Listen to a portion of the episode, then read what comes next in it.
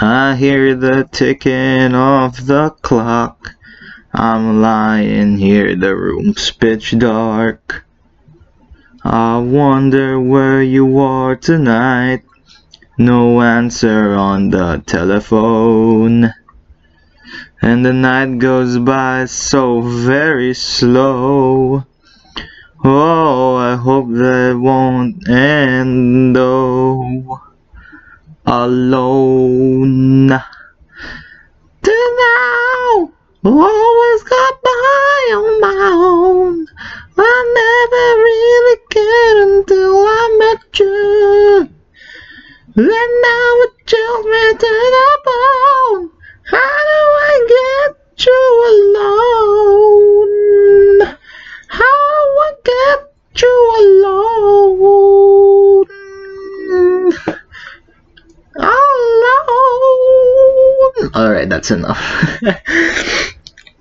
Oh my goodness, that was Alone by the great band Heart. A perfect song to encapsulate the dismal, crappy Valentine's Day. Good A M P mga moms here. You are listening to the Stercus Occurrit podcast, the podcast where shit happens. I am alone again, Kobe Arbis, uh, bringing you a great, fantastic, excellent Valentine's Day special. I hope you guys enjoyed this episode. Uh, you can snuggle under the covers with your significant other and listen to a Filipino idiot in Japan ramble about really stupid, esoteric, convoluted philosophy. Perfect way to spend the most romantic time of year. Uh, so, but shout out to all the single boys out there. I feel y'all. So, in coming... Well, not in coming, but in keeping up with the current theme of the day, which is love, why not talk about the philosophy of love? Fucking hell, how elegant. Anyway, so, uh, what I wanted to... Well, this is going to be short since I'll be alone. As of recording this, it's four a.m., I can't sleep, but don't worry about it. Anyway, so I'm going. So today we're going to be tackling about uh, some of the more philosophical, deep aspects of love, and hopefully you guys walk away from this episode with a deeper understanding of what it means to be loved and to love, to have that connection with something. And for reference, by the way, um, if you're wondering why, well, what is my definition of love? If you're wondering about what that is, uh, it's a difficult question. I need to revisit that one of these days. But I got around to defining it in relatively simple terms in episode four. So if you want to, if any of you out there give a crap about what I think, what I actually really think, uh, we can we can just revisit that one episode. So it's Valentine's Day. A little trivia is that, well, Valentine's Day is pretty much like internationally known as like, well, everyone's Couples Day, but I'm so glad that it's not like an overhyped holiday. People still work and whatever. Anyway, but you know, in Japan, uh, the single life is depressing in Japan because they, the society really does throw you under the bus if you're single. They make you feel like shit. Uh, the whole of winter and spring is like a fucking couple's holiday. There, there. I don't know what it's called in English, oh no, in Japanese, but there's Valentine's Day, and then on March there's this thing called White Day, and basically what happens is, uh, in Valentine's Day, it's the the female takes the lead. And then on March, the male takes the lead in White Day. So, uh, and even before that, you have Christmas. The whole of Christmas in Japan is not a family thing. It's a consumerist thing. And it's just an excuse for uh, all these young couples to get to get together and start having a hanky-panky before the year ends. The whole of spring and winter in Japan is really just a couple's time of year. But hey, we're here. We're we're here to understand the most important relationship of all, and that is the relationship with the person in the mirror. Oh, don't quote me on that. I actually don't believe that. I saw it in a YouTube comment and thought it was cheesy. Anyway, so what I wanted to talk about today, well, I was thinking of like, well, I wanted to do something a bit uh, exciting on Valentine's Day, to say the least, for the podcast, and I wanted to go over some, well, not some, well, we'll, we'll be going over some, but I wanted to go over a specific philosopher who is very criminally underrated to the point where, you know, it's almost a shame. And, well, uh, despite the fact that this, this, this, this guy, uh, pretty much no one knows, knows him, uh, I know him. And I want you guys to know him too. And if you are a Christian, particularly a Catholic, and you are listening to this, you should know this guy, because this guy is one of the, this guy kind of helped lay the foundation of contemporary Catholic theology. But that's not really what we're going to discuss right now. Uh, why I'm bringing this up, the person that we're going to discuss is a philosopher named Max Scheler. I don't know if I pronounced that correctly. So Max Scheler is a philosopher from Germany. Uh, he has a very German name, of course, Max Scheler. Uh, a lot of his work uh, constitutes uh, sociology, phenomenology, ethics, and anthropology. And he was kind of like a very prominent German intellectual in his time. But post-mortem, not a lot of people know him. Uh, so, but the thing about him is that apparently his philosophical influence reigned very strong in the cultural, really subtle sides of the whole discipline. Uh, and he was best known for redefining a lot of ethical concepts, things like shame and love, and so on and so on. All of these things, uh, he was basically well known for uh, synthesizing emotional aspects of personality and uh, values, the axiology of a person, with classical phenomenology.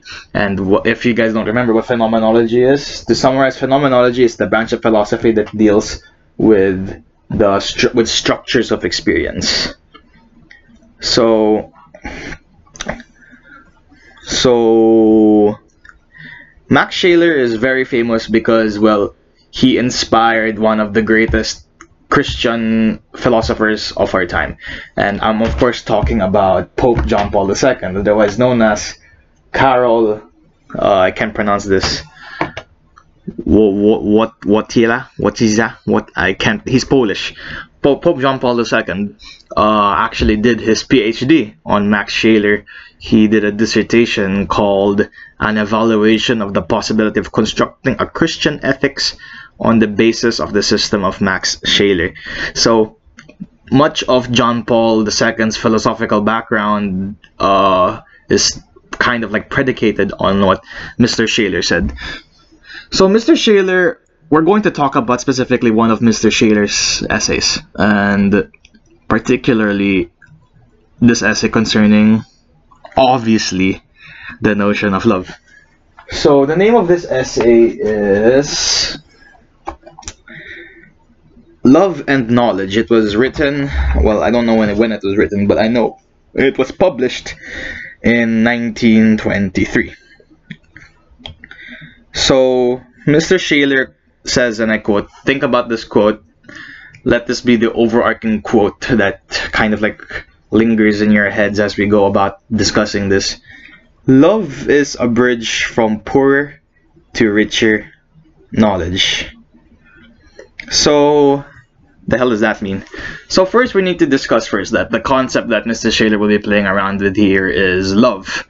And philosophically speaking, love has actually had a very consistent definition insofar as, you know, it's generally concerned. So when you look when you look at love in the sense of philosophy, uh many it's one of those concepts that are very hard to define, and it's one of those concepts that have idiosyncratic definitions depending on who is the one doing the defining, right? But we'll go over some of the ones that I think are very influential in influencing Mister Scheler's thought. And the first one, and the one that y'all gotta know, the best one by default, is Plato's definition of love. So the Greeks believed in love. In fact, they believed in four kinds of love, but Plato did not buy into that necessarily. Uh, you can re research this on your own time. We're not going to cover this right now. So, in, in the dialogue, the Symposium, uh, Plato uh, talked about how love came about, how it was formed, and what its essence is, and what its place is in the human psyche, as well as human interaction, right? So, according to uh, Plato, well, Plato is a sort of love. Well, the, he dances around the definition a lot. But when you talk about love in Platonic terms, of course, like, you kind of bring up the idea of a love that is not consummated sexually, Platonic love. But that's not necessarily what it means. Platonic love, that's the that's the contemporary interpretation of Platonic love. But Platonic love is a love that is very not physical. That's the whole point of Platonic love. It's a love that is centered around the being rather than the than sectors, rather than aspects of the being. So uh, he talks so Socrates, or Plato through Socrates, or Socrates through Plato, I don't know. Well, Plato, we'll just say Plato. So Plato uh, is that love is, the purpose of love is to direct the human mind into the divine, the spiritual. And uh, Socrates makes an analogy that, well, that love is best manifested in pregnancy, or the ability to bear offspring, right? And pregnancy of the body results in children, and a pregnancy of the soul results in virtue. That's a very Socrates thing to say, doesn't it? Isn't it? Like, so the the pregnancy of the soul results in virtue, and thereby creating a better you. It's and anything that uh, sorts of advocates that pregnancy of the soul is something that is worth loving. Now, of course, we cannot talk about Greek love without bringing up the concept of Eros, right? So, so well, this is not what Plato said, but one of the people in the Symposium, uh, Pos Posanias, is that how I pronounce it, uh, said that there were two kinds of Eros. The vulgar, dirty, hanky-panky Eros, or the earth or earthly love, and the divine, spiritually inclined Eros, which is the one that you kind of want to get for. So the hanky-panky Eros is nothing more than just attraction, material attraction towards things like bodies, physical pleasure, reproduction, things that are temporary. And spiritual divine Eros is when you start to long for, when you are attracted towards not anymore the body, but the form. It transcends the earthly boundaries and instead focuses on that sort of transcendental, sublime notion of the thing that you are doing the loving to, right? And that became the pretty much the crux of Platonic love. And the thing is, these two kinds of love are connected. They're related. They're all part of the same conscious process of pursuing what you want to love, right? It's all part of human nature. But it's best uh, actually uh, displayed or shown in, well, in the analogy of the ladder of love. So Plato believed in the ladder of love, and it's more of a spectrum than it is a ladder, because, but it's on a ladder because the way it works is that each step you take relates to a rung on the ladder. So let's say we picture a ladder, all right? So, so let's say that the bottom of the ladder is body, and the top of the ladder is soul or divinity, And basically, when you climb the ladder, you start at the bottom. It's that phase that you kind of like have to bypass in order to learn how to appreciate deeper and deeper and deeper facets of what you are doing the loving too, right? So as you climb the ladder, you sort of distance yourself from the body and make yourself closer to the soul. And eventually, when you reach the top, that idea of love is no longer uh, attached or connected with the physicality of the object, but rather the being itself, the essence. And it's also worth noting that in the in, in so far as the Greeks are concerned, love equals beauty. They're not the same, but there was a very they had a very you know they were more or less correlated.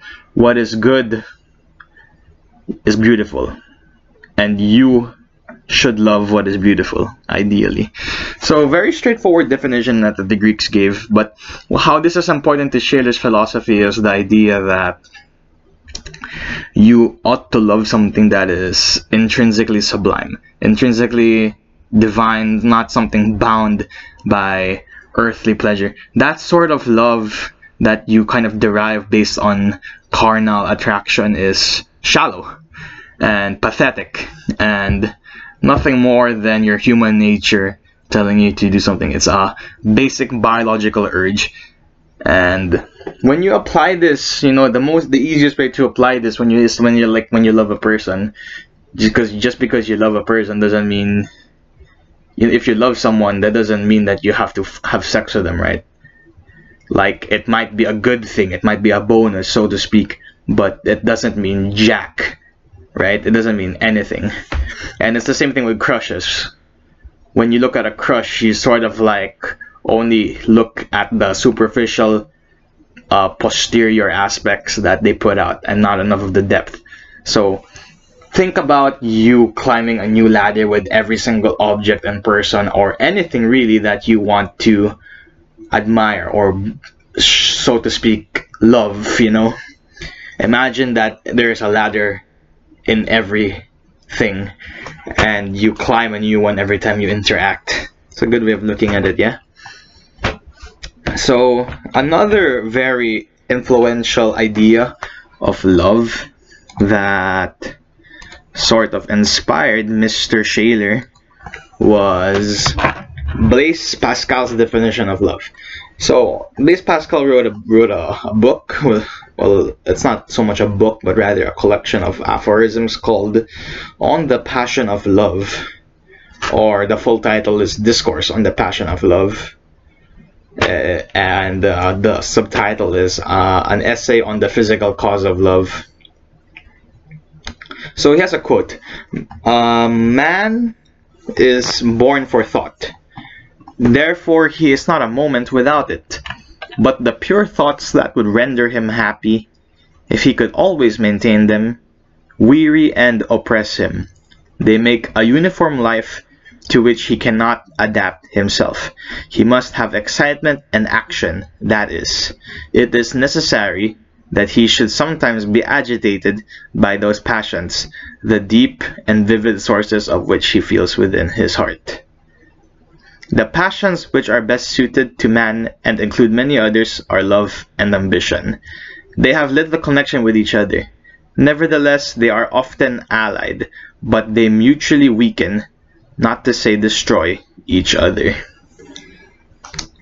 So Pascal was, by and large, uh, kind of a weird thinker, in the sense that he was very logical, very empirical in his analysis, but nevertheless still advocated heavy doses of rationality in his ep epistemology, epistemology, or rationalism rather. So when Pascal says that love uh, is, uh, when he looks at love as a concept, love is in essence a sort of, how to say,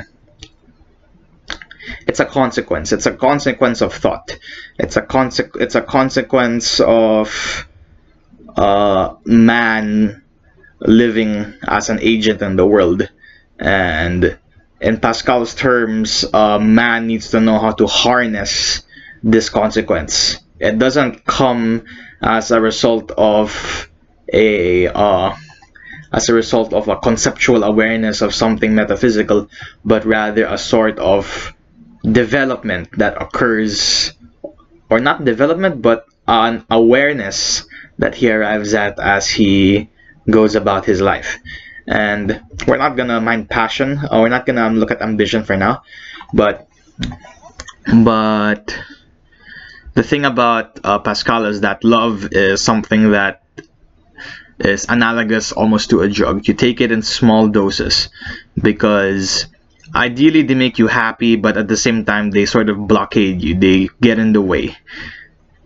So in order to so in order to live a life that is productive, conducive, you shouldn't live a life that is full of this love and ambition, so to speak, the passions, as he says, but rather you need to live a life that is in pursuit of these passions. Ideally, you want to live a life that will let you pursue these so that it can function in essence as a sort of momentary reward that gets bestowed upon you, and so that you don't, your technical faculties, your sort of uh you know just you being a competent individual isn't weakened insofar as it's concerned, right? So how does this relate to the Platonic definition of love, right? How does it relate? So so like it's very clear that Plato more or less did introduce the ethos, the notion that love was a concept that existed metaphysically. But what's important, and what ultimately Pascal took from Plato, was the notion that love ought to be something that transcends uh, physicality, something that transcends pure empiricism, in the sense that love is something that exists very conceptually and is can come in varying degrees depending on axiology. Love is an axiological constant more than it is a metaphysical constant, and Pascal introduced the notion that love is a sort of processual sort of object, product, whatever. It's an it's a it it's something that is affected by and large by certain externalities rather than it existing as its own independent function, so to speak. So uh, fast forward many many many years, uh, about uh, about maybe like three centuries or whatever, uh, Husserl introduces the concept of phenomenology, uh, structures of experience. And insofar as this applies to Scheler and his idea of love, uh, it's very easy to look at the the Plato-Pascal idea of love as something that exists depending on a person's experience of the concept and of his experience of life around him, right? In that essence, Uh, you can very easily structure a sort of framework around that, phenomenological framework, right? So this is the starting point of Scheler's philosophy. So Scheler said that by itself phenomenology was uh, something that was too exclusive, in the sense that it sort of focused more on the structural processes of the consciousness and of intellect, and that it overlooks some of the fundamental nuances that ground the whole uh that the whole the whole thing, you know. And he said that this is the experience of love, or rather of the human heart, the sort of feeling, the sort of emotional connection that is derived from that is kind of lost, so to speak. It's not something that is readily uh, of findable when using a stock phenomenological framework. So that notion that love is a bridge from poorer to richer knowledge, it revolves around a criticism of the phenomenological method, and that Scheler said that phenomenology was too exclusive on the structure and did not account for nuances. It was too, it was too much, it was too broad, so to speak, and did not sort of surgically examine the smaller intricacies in between the lines. So. So Pascal argued that love was something that was logical, so to speak. It was something that was dependent very much on the human heart, things like that. And the logic of the heart is rational, but is of a different rationality than that of the intellect. But they are nonetheless something that uh, exists and should be tempered by human experience and emotion and so on and so on, right? So Scheler use this as the as a starting point, and he introduces the concept of the quote-unquote spiritual midwife. So in Scheler's philosophy, love is what makes things apparent to experience and is what makes knowledge possible. It ties in very neatly with a notion of belief, that when you apply the logic of the heart in Pascal's philosophy, in that love is a consequence of the structure of a sort of manner, process, and work. Scheler said that love is the enabler of what makes your empirical ideas apparent. It's the sort of things that say, so to speak, I, I say that a lot, don't I? So to speak, close your eyes, right? And imagine that you are in a world of nothingness, okay? And if you burn that image of nothingness to your head, and hypothetically, let's say that this version of you is introduced to the real world, and you are asked to, say, examine the world around you. What makes the world around you apparent is the idea that you have an attachment to the world around you. It's an attachment that was derived by and large from your experience living in that world and the knowledge you've accumulated living in that surrounding. The more familiar something is, the more you love it. Is that sensible? Because the way that it works is that when you have that sensibility and you extend it towards things, the more familiar, the more knowledge and experience you accumulate with that thing, the more your love grows. The sturdier the bridge, uh, as the analogy he puts out, becomes, you know. And in many ways, that that is what love was, the spiritual midwife. So midwives, what do midwives do? They help people give birth, right? So in the sense, that spiritual midwife is the thing that gives birth to your ability to experience. It's the love is that essential component that sort of helps you conceptualize and arrive at knowledge about the world around you. And at the same time, it draws you towards knowledge. There's a desire to know more about things that are pertinent, that are related, and it's something that can both manifest itself as knowledge of yourself or knowledge of the world. So and so look at it this way. I will let's if you if you put it in an equation, right? Let's say let's say that you are you are X, and you, X wants to uh, X wants to sort of look uh, our, so to speak, let's say X plus. Let's say that plus is the act of you. The act of you visualizing, visualizing something, uh, perceiving something. So X plus, translate that to U C, and let's say Y is, it can be anything really, but you know, for the theme of the theme, keeping up with the theme of Valentine's, let's say that Y is your significant other.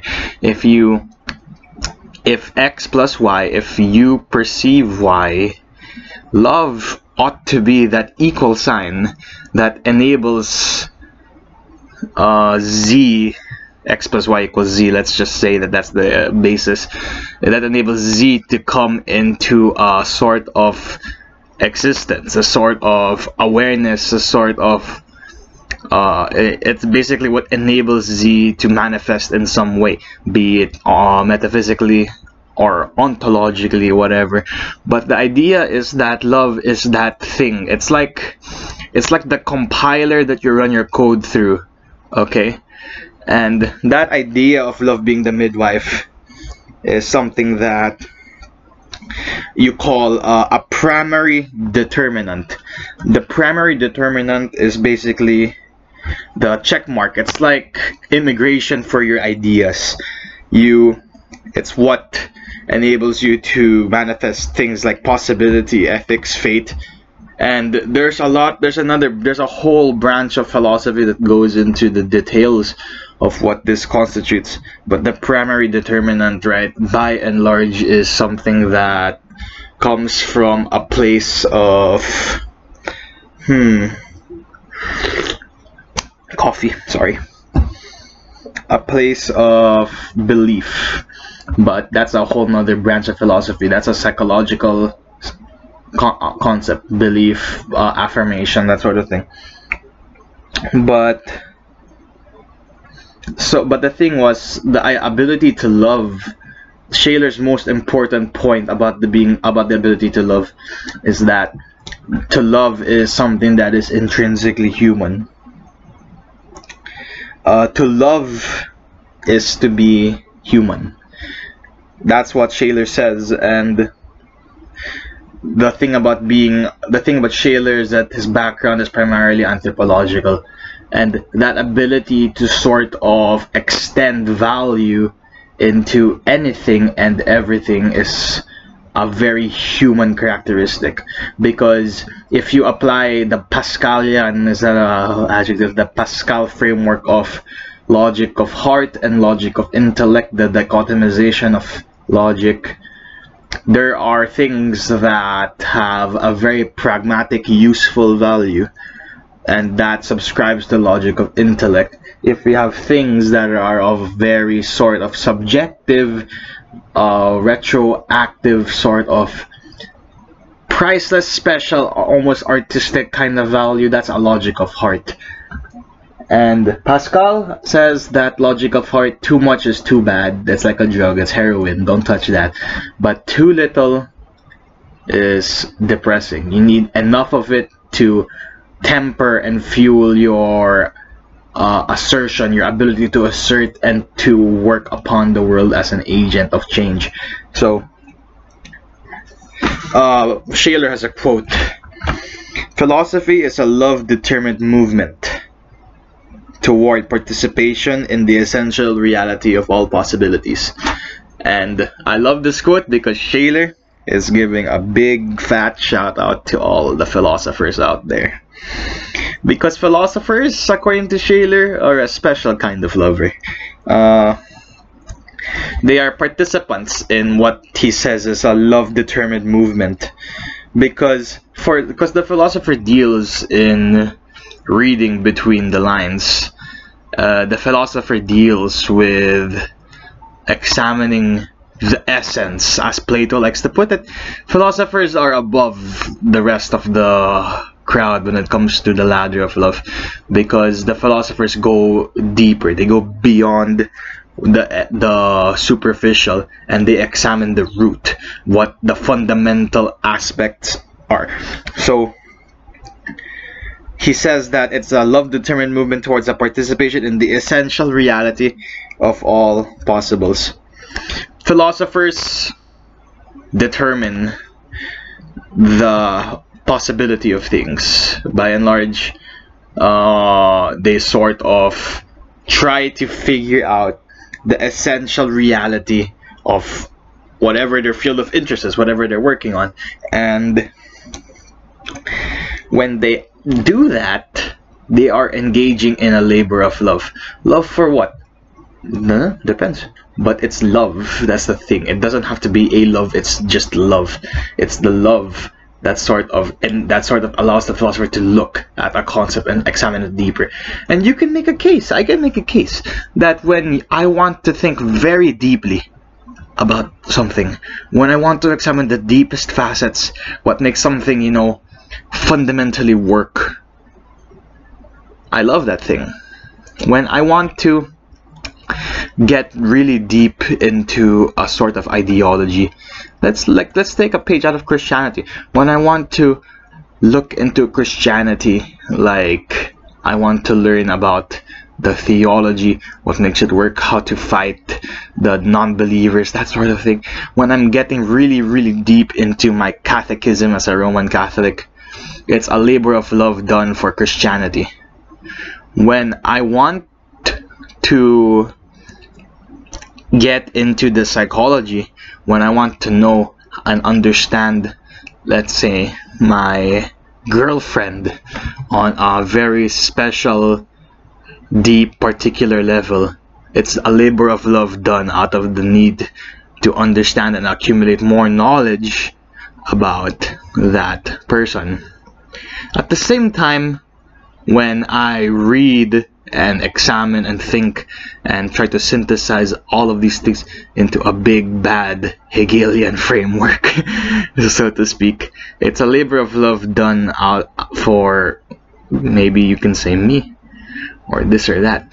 When you train, practice very hard in the court, trying to perfect your three-pointer shots, it's a labor of love done for basketball. And love, okay, is what determines you to go further. And here's my hot take. I think you're all philosophers. Everyone in their own right has the potential to be a philosopher. And the thing about Scheler is that philosophy is not a discipline. Philosophy is not an art or a science or anything of that matter. Philosophy is a movement. It's a sort of cause that you champion. It's a state of action that you adopt in order to accumulate more knowledge about something, to participate in us in uh, finding out the potentialities of any given sort of field, anything, anything, literally anything. If anyone does that in Scheler, they are participants in the big bad philosophy movement, and in that sense they are all philosophers. Now tell me that is not beautiful. Oh my goodness. So one of my favorite philosophies about love is Max Scheler, everyone. Very quick, very concise. It was not a book, it was an essay, so we don't there's not much to dig up here, but it helps to understand first how to to make it easy, how to sort of uh, uh, how do I say this in English, I don't know, uh, to sort of like dis make distinct categories, that the, the classical philosophical style of analysis, uh, divide the concept into categories. That's the whole thing about phenomenology. If you're working with structures, you need to learn how to work with the, the substructures or whatever, the subparts, right? So some people might, I think I can draw the line that some people might have a difficulty in uh, in assuming the, phenom the phenomenological point of view that Scheler adopts. And phenomenology is hard, I won't lie. It's one of the harder disciplines of philosophy to adopt.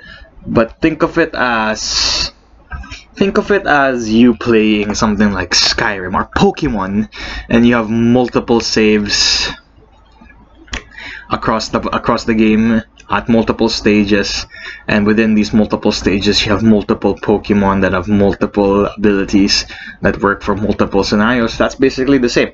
Now take that Pokemon analogy and apply it to human consciousness. That's phenomenology in a nutshell. Congratulations, you did it.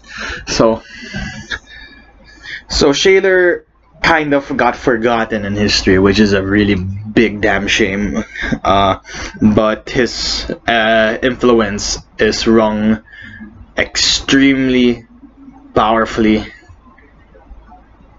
in Roman Catholic theology, particularly the twenty-first century, no, twentieth century theology brought about by Pope John Paul the Second. Because Scheler's influence on Roman Catholicism is very simple. Remember that equation of, remember that phenomenal, phenomenological equation I introduced? X plus y equals z, I perceive object, and equals z. that equal sign, that the love in Catholicism, quite simply, is God, or in many ways something like that. Uh, and the thing about Scheler was that he was a very he was very advocative of religion, and it's very easy to replace that love. I like to think of these concepts like their functions, you know, and that you can replace them with anything and you can see what happens. Like it's a big experiment, a thought experiment. I did this experiment once with uh, some of my friends, uh, where I tried to let them, where I tried to, I asked them first and foremost, uh, If, if let's assume that you are working with an f of x, and the f of x is, let's say, the most valuable thing in your life. You can replace x with anything, hypothetically speaking, and you will, and try to let them uh, narrate how their framework fundamentally changes around that. It's the same concept. You take that f of x concept, Uh, and wherein f of x is equal to love, and replace f and replace the x in f of x with anything. So if you are uh, looking at it from a Catholic standpoint, let's say that x is love is God. Very classical Christian motif of thinking, that Christ and God are uh, analogous, if not synonymous, and completely equal to uh, same with love. But that's selling it short, because I'm sure that I'm not too familiar with Pope John Paul the Second's theology slash philosophy, but what I do know is that it's very easy to apply Scheler's framework of love with Catholic teaching, primarily because it's not empirical. It assumes the existence of something that exists beyond sensation, beyond senses, and therefore beyond experience. It assumes uh, the existence of something that exists and can and can have its existence verified by the means of rationality, Platonic epistemology, that sort of thing. And I'll keep it brief, because immediately after this episode airs, we will be discussing a big one with the hosts. So I hope you guys learned something new today. Very short, very sweet lesson for all the single and taken boys and girls out there. Happy Valentine's Day. Uh, bless you. I guess this has this is Kobe from the Philippines. Single, not quite ready to mingle. I'm busy. Signing off. See ya.